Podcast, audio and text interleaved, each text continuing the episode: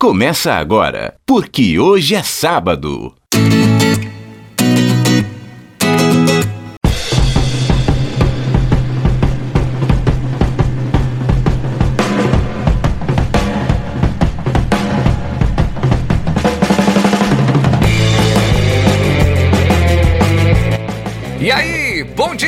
Você que é de bom dia, boa tarde para você que é de boa tarde, ótima, ótima noite para você que nos acompanha agora nos bytes da internet. É o programa, é o podcast, porque hoje é sábado. E amanhã é. Mistério. Domingo, porra, domingo. Eu sei que você do outro lado já perdeu a conta, não sabe mais nem que mês estamos. Parece que estamos lá em fevereiro ainda. Agora, e que abril demorado esse, né, Frade? Apesar de tudo, apesar da gente perder aí as contas dos dias, parece que esse abril é eterno também. É 25 de abril de 2020, o último sábado do abril despedaçado. E eu tenho que fazer aquela, sua, aquela pergunta tradicional nessa edição de número 39, né? Ou seja, pela 39 vez eu te pergunto, Ailton, sobreviveu essa semana? Olha, eu sobrevivi. Agora nós tivemos mais uma eliminação no BBB, né? Big Brother Brasília.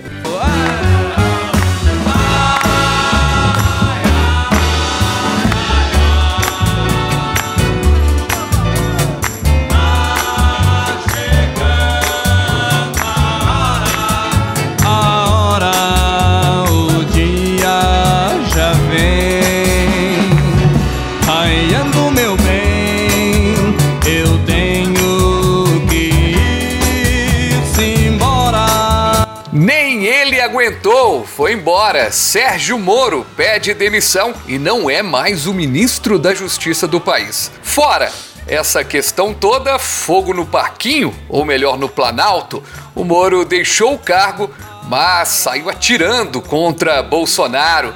Depois o presidente da República rebateu e o resultado é um caos total neste momento. Inclusive, é o assunto mais comentado, até mesmo Covid-19, a pandemia do coronavírus ficou em segundo plano nessa semana. A gente começa o programa, Ailton, antes da gente começar a discutir aqui, até para quem não pôde acompanhar, a sexta-feira foi corrida para muita gente e tudo mais. Vamos começar o programa já destrinchando aqui algumas falas do ex-ministro Sérgio Moro. Vamos começar primeiro dizendo que o Moro questionou a queda do diretor-geral da Polícia Federal, mas essa não foi a única causa para saída do dele da, do ministério. Vamos ouvir. O grande problema de realizar essa troca, primeiro, havia, haveria uma violação de uma promessa que me foi feita inicialmente, que eu teria carta branca. Em segundo lugar, não haveria uma causa para essa substituição. E estaria claro que estaria havendo ali uma interferência política na Polícia Federal, né, o que gera um abalo na credibilidade, não minha, mas minha também, mas também do governo. E o Moro admitiu na entrevista, ouça isso, Ailton. Você que acompanhou atentamente essa entrevista, Moro admitiu na entrevista com todos os problemas do governo do PT, ele tinha garantia de autonomia da Polícia Federal. Ele não citou o PT, não citou governos anteriores. Vamos ouvir. Não aconteceu durante a Lava Jato, a despeito de todos os problemas de corrupção dos governos anteriores. Houve até um episódio em que foi nomeado um diretor no passado com o intuito de interferência política e não deu certo, ficou pouco mais de três meses. A própria instituição né, rejeitou essa, essa possibilidade. Se bem que ele fala aí a Dilma, e você vê que ele tenta falar Luiz. Já ia falar Lula, ele, o Luiz. O, o Moro revelou o momento é, em que disse, na conversa com o presidente Jair Bolsonaro, que poderia cogitar as mudanças. E chegou até a sugerir nomes. Eu sinalizei, então vamos né, substituir o Valeixo por alguém que represente a continuidade dos trabalhos. Precisei com, a, com o nome do atual diretor executivo da Polícia Federal, Disney Rossetti. Eu nem tenho uma grande familiaridade com Disney Rossetti, mas é uma pessoa de carreira, de confiança. E, e, como eu disse, essas questões não são pessoais, não são preferências pessoais, são questões que têm que ser decididas tecnicamente. Fiz essa sinalização, mas não obtive resposta. Mas o mais grave, Moro disse que Bolsonaro queria alguém com que ele podia pegar informações. permitir que seja feita a interferência política no âmbito da Polícia Federal. O presidente me disse mais de uma vez expressamente, que ele queria, ter uma pessoa do contato pessoal dele, que ele pudesse ligar, que ele pudesse colher informações, que ele pudesse colher aí relatórios de inteligência, seja o diretor, seja o superintendente, e realmente não é o, o papel da Polícia Federal prestar esse tipo de informação. Né? As investigações têm que ser preservadas. Né? Imaginem se durante a própria Lava Jato, o ministro, o diretor-geral, o presidente, a presidente, então presidente Dilma, o ex-presidente Luiz ficasse ligando para o superintendente em Curitiba para colher informações sobre as investigações em andamento. Então, a autonomia da Polícia Federal, como um respeito aí à autonomia da aplicação da lei, seja a quem for, isso é um valor fundamental que nós temos que preservar dentro de um Estado de Direito. Depois dessa fala do Sérgio Moro, passou-se aí algumas horas, né? A coletiva de imprensa foi na sexta-feira às 11 horas da manhã do Sérgio Moro e às 5 da tarde, pontualmente, o presidente Jair Bolsonaro fez um pronunciamento e afirmou que o ex-ministro da Justiça, Sérgio Moro, disse a ele que aceitaria a substituição do diretor-geral da Polícia Federal, mas somente em novembro, depois que fosse indicado para a vaga de um ministro do Supremo Tribunal Federal. E aí, deu-se outras explicações, num, tanto Sérgio Moro quanto Jair Bolsonaro, Ailton, muito prolixos. É, um, o Sérgio Moro fez um, uma, uma biografia dele, uma autobiografia para contar que ia sair. O Jair Bolsonaro já foi para um lado mais emocional, falando da família, que não sei o que ela mais. O que, que a gente pode resumir desse dramalhão da política brasileira? Uma cena patética, essa que ocorreu nesse último dia 24, na última sexta-feira. É um divórcio litigioso. Agora, nós temos que analisar aqui os fatos de forma precisa. É evidente, e aí as teorias científicas até podem embasar os meus argumentos de agora em diante. Está tudo esclarecido, viu, Frade? Sérgio Moro é um agente infiltrado da Ursal. Eu explico, eu explico. Vê se tudo não faz sentido.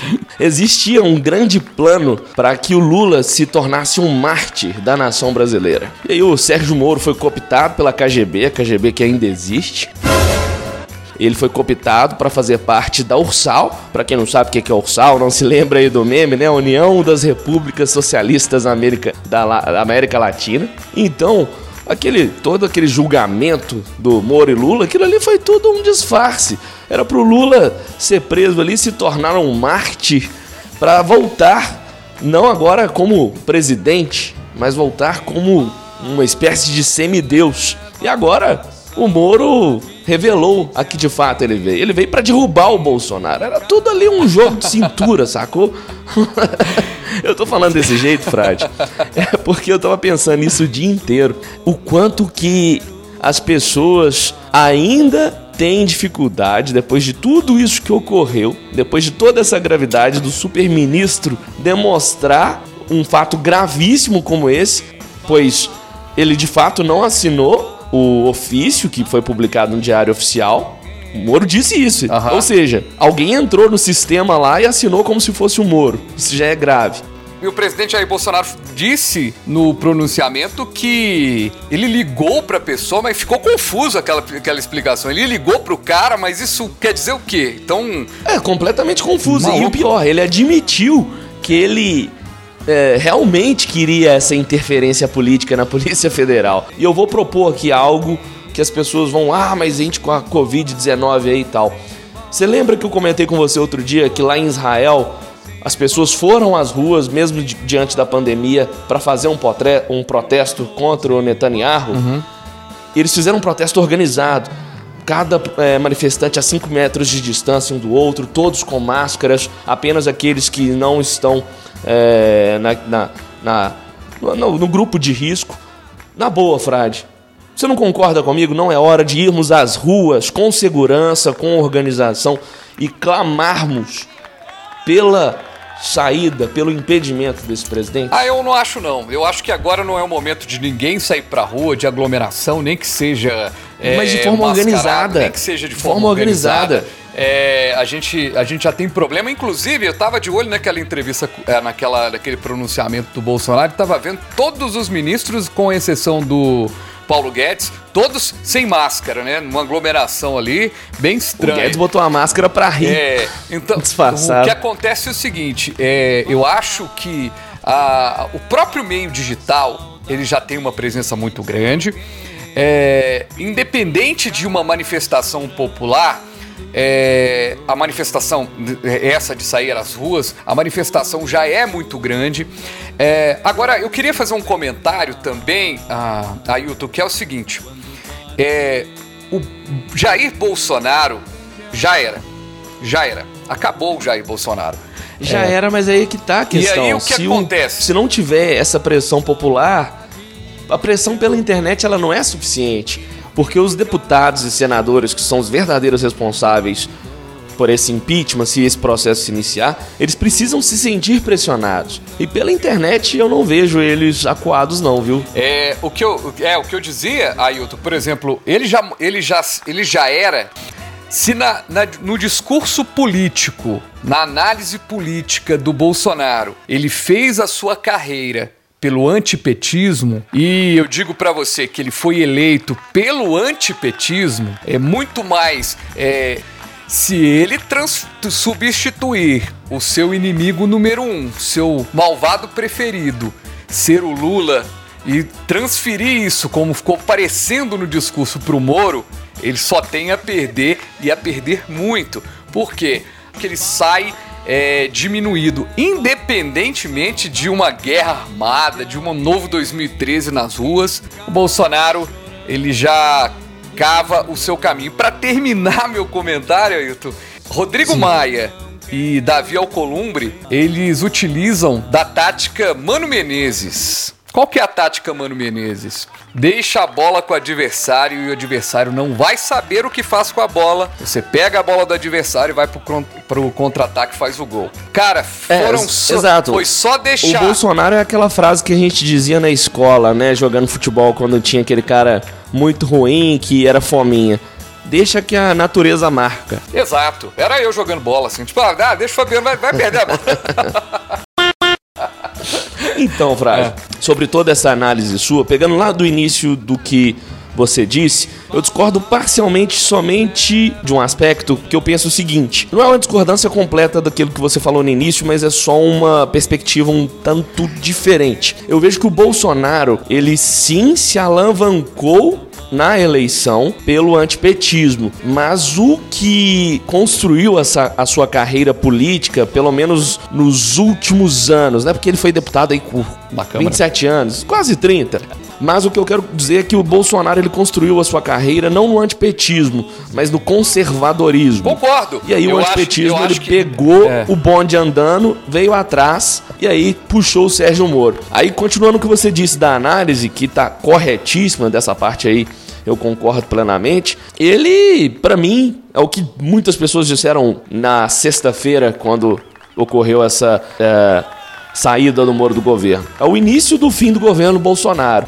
A gente vai ter muito tempo para destacar isso só pra gente é, continuar aqui o assunto, debatendo aqui sobre esse, essa demissão do, do Moro, esse pronunciamento do Bolsonaro, tá na ponta da linha Lena Alves, jornalista. Lena, o que, que você acha dessa situação toda? O Bolsonaro sai mais enfraquecido?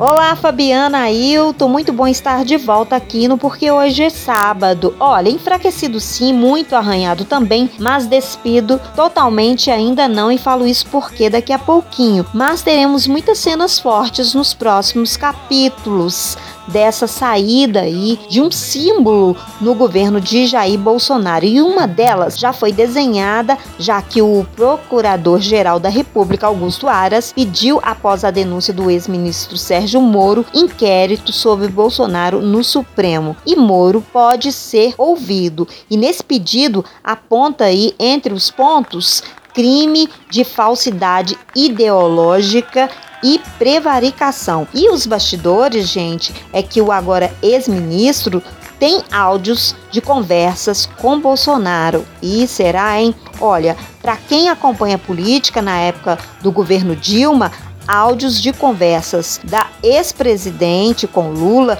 que estava aí tentando pleitear uma vaga no ministério para ter foro privilegiado, foram vazados e isso causou uma grande repercussão. Muitos, parlament muitos parlamentares e eleitores saíram em defesa do presidente Bolsonaro após esse pronunciamento de Moro que saiu do seu governo atirando para cima, atirando para cima, tendo como estopim a, exonera a exoneração do diretor-geral da Polícia Federal, Maurício Valeixo.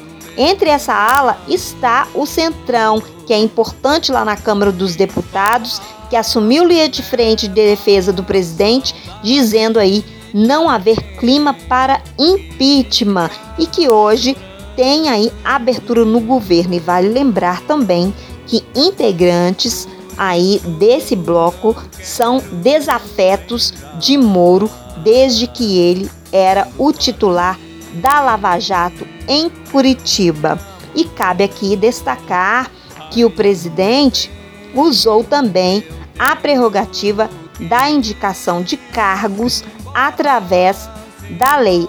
Acredito que ele até falou o número errado. Bom, vale um outro destaque também, ouvintes aqui do PQS, é que o ex-juiz de Curitiba abdicou de sua carreira, né, como magistrado e agora só tem a opção na área privada ou na vida pública. E se ele aí não tivesse pano na manga, não iria estar tá fazendo tantas provocações como a que fez essa semana. E, nessa tenta e na tentativa, o ex-presidente, e vamos aguardar as cenas que prometem, hein, meninos? Então, ficamos por aqui mas agradeço a oportunidade e até mais. Eu não quero lembrar quando partiu meu grande amor. O brasileiro ele aproveita qualquer momento para para fazer brincadeira, né? E eu recebi isso aqui, eu quero dividir com você e com os ouvintes. Vamos o lá. resumo, o resumo do que foi a, a, o pronunciamento do Bolsonaro. Do Bolsonaro. Vamos lá. O superintendente da PF, da Polícia Federal, estava com um problema no aquecedor da piscina. Nope. Chamou o Inmetro, que decidiu trocar os taxímetros do Rio de Janeiro por causa da Marielle. Que recebeu a ligação do porteiro dizendo que o Paulo Guedes que ia dar uma facada no Bolsonaro.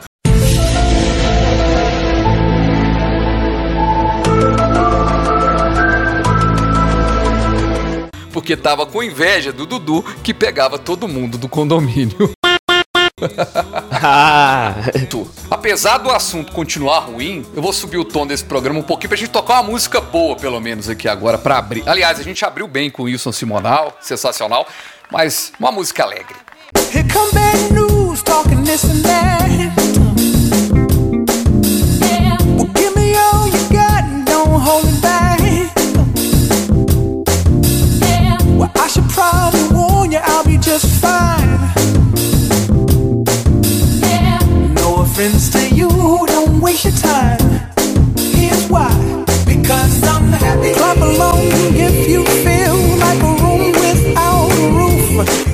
Rapaz, esse trecho que eu toquei pra começar esse papo fala assim: lá vem más notícias falando disso e daquilo.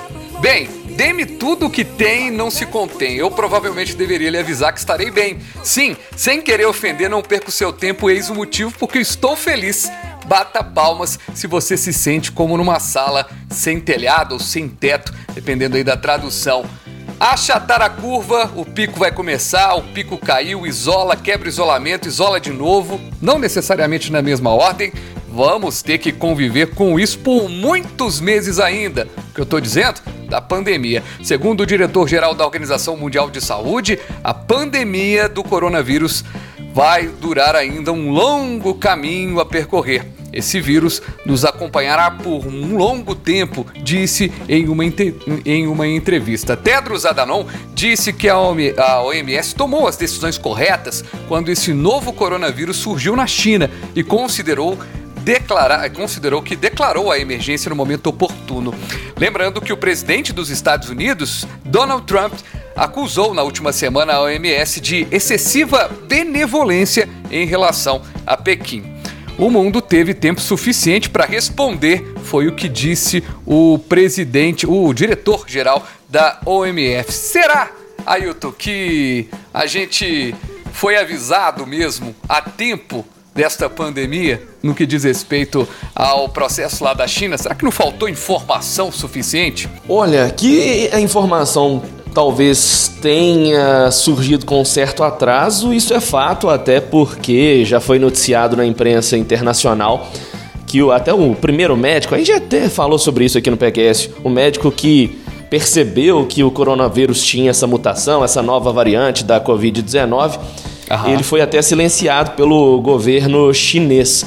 Mas aí também tem, é, eu não acho um atraso só proposital em relação ao governo chinês, não. E aí eu vou sair um pouquinho da China e falar do mundo todo, porque até no Brasil essa semana saiu essa notícia de que os primeiros casos da Covid-19 aqui no país, eles ocorreram muito antes do que quando foi noticiado. Então, assim, o que eu tô querendo dizer é que a própria ciência, ao descobrir realmente como esse vírus funciona, ao é, fazer estudos até da análise dos casos que ocorreram, é, até a própria ciência dá- tem sim um delay, digamos, para concluir os diagnósticos e ter realmente embasamento a respeito ah, dessa pandemia. É tudo Então, muito é- novo, né? Tudo muito novo, né, Ailton? É tudo muito, muito incipiente. O problema é que eles estão correndo contra o tempo. Então, toda vez que alguém chegar pra você e perguntar assim: "Ah, mas por que que tá em isolamento? O isolamento não tá não tá funcionando?" Já funcionou. Já deu muito certo, porque era pra gente estar contabilizando, Ailton, só em Belo Horizonte quase meio milhão de casos caso a gente não tivesse entrado em isolamento já há cerca de 40 dias. É verdade. Ao mesmo tempo em que a gente está vivendo um momento difícil, se por um lado a OMS fala que a gente vai ter que conviver durante muito tempo, e ainda uma coisa que eu nem, desta nem destaquei, o Ailton, que a própria OMS diz que no Brasil estamos no início ainda da pandemia, né? Ou seja, Sem dúvida, é, e aí o que acontece? Fizemos um isolamento muito questionado é, na capital paulista, que é o principal centro urbano do país. É, a expectativa era de conseguir uma média de 70% de isolamento. Foi atingida essa meta em alguns momentos, agora já está caindo um pouco. E no momento em que a gente tem covas improvisadas no- em Manaus, em São Paulo, duas das cidades com mais casos. Igual né? guerra, né? Cena de guerra, abri- Isso. abrindo aquelas trincheiras. É, nesse aspecto, então a gente tem essas cenas é, com a fala dos políticos e que já falam ex- exatamente em um retorno é, das atividades comerciais, principalmente é, do comércio de rua. É, e endossando e engrossando esse coro está o ministro da Saúde, Nelson Tais, que eu, agora eu tenho a oportunidade de falar o nome dele certo. disse na última quarta-feira que, o governo do- que o governo federal prepara uma diretriz que será apresentada para orientar cidades e estados na flexibilização do distanciamento social contra o coronavírus. O documento, segundo ele, será entregue na próxima semana. Na primeira entrevista coletiva com o ministro, Taish afirmou que é impossível para um país sobreviver um ano, um ano e meio parado, que é o que mais ou menos o pessoal está dizendo que a pandemia vai durar. Por onde a gente passa é show, fechou. E olha onde a gente chegou. Eu sou país do futebol, negou. Até gringo sambou, tocou Neymar, é gol. Por minha pátria amada, idolatra. Futebol brasileiro à beira de um colapso. Sem jogos há mais de 40 dias, clubes brasileiros amargam escassez de faturamento e o ano de 2020 não prevê qualquer tipo de planejamento. O mundo incerto do futebol, sem previsão de retorno às atividades, sem calendários, sem público, sem patrocínio. Dinheiro que está sumindo aos poucos dos clubes e para os grandes times, uma péssima notícia essa semana: o pagamento importante como o da TV Globo não foi repassado no último mês.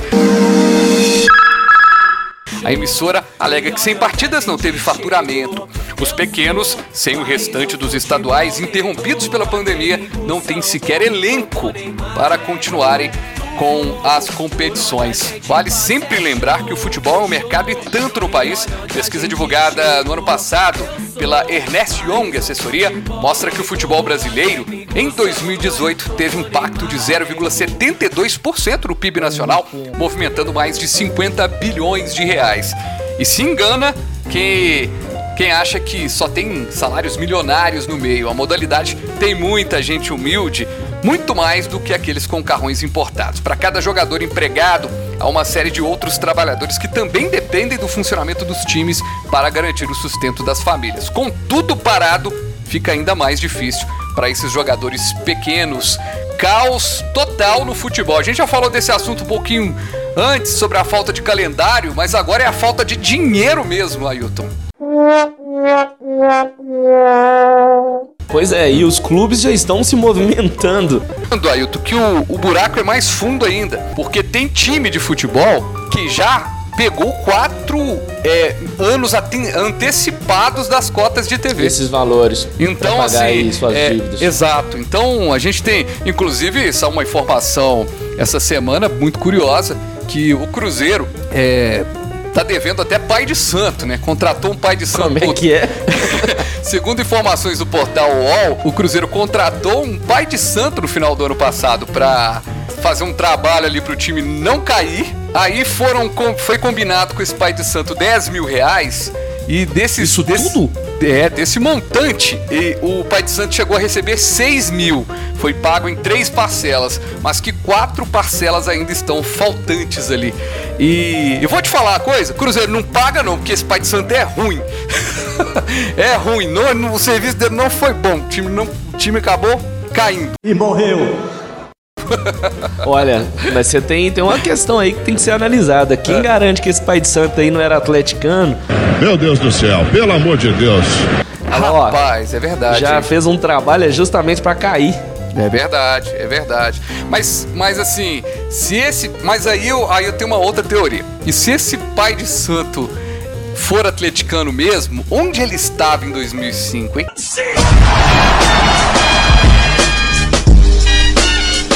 Mas aqui, aí você, você tá me obrigando a recorrer àquela piada mais clássica de todas. Se isso aí funcionasse, o Bahia era campeão da, da, da Champions League, não ia ser nem da Libertadores. Aê, aê, aê, aê, ei, ei, ei, ei, oh, oh, oh, É verdade.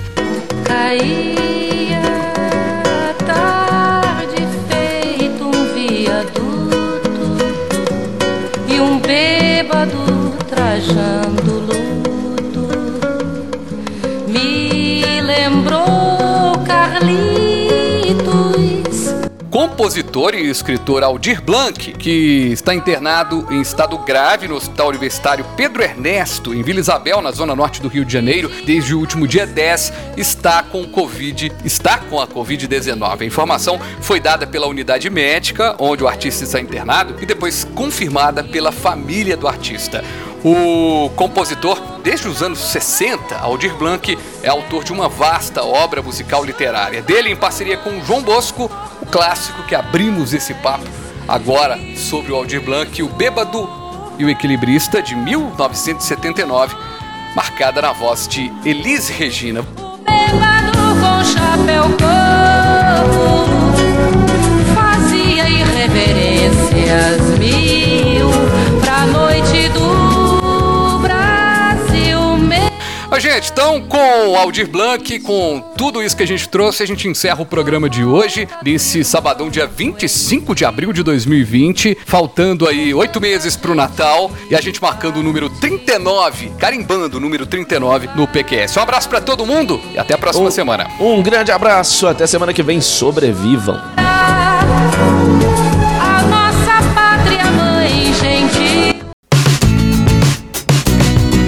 Você ouviu Porque Hoje é Sábado.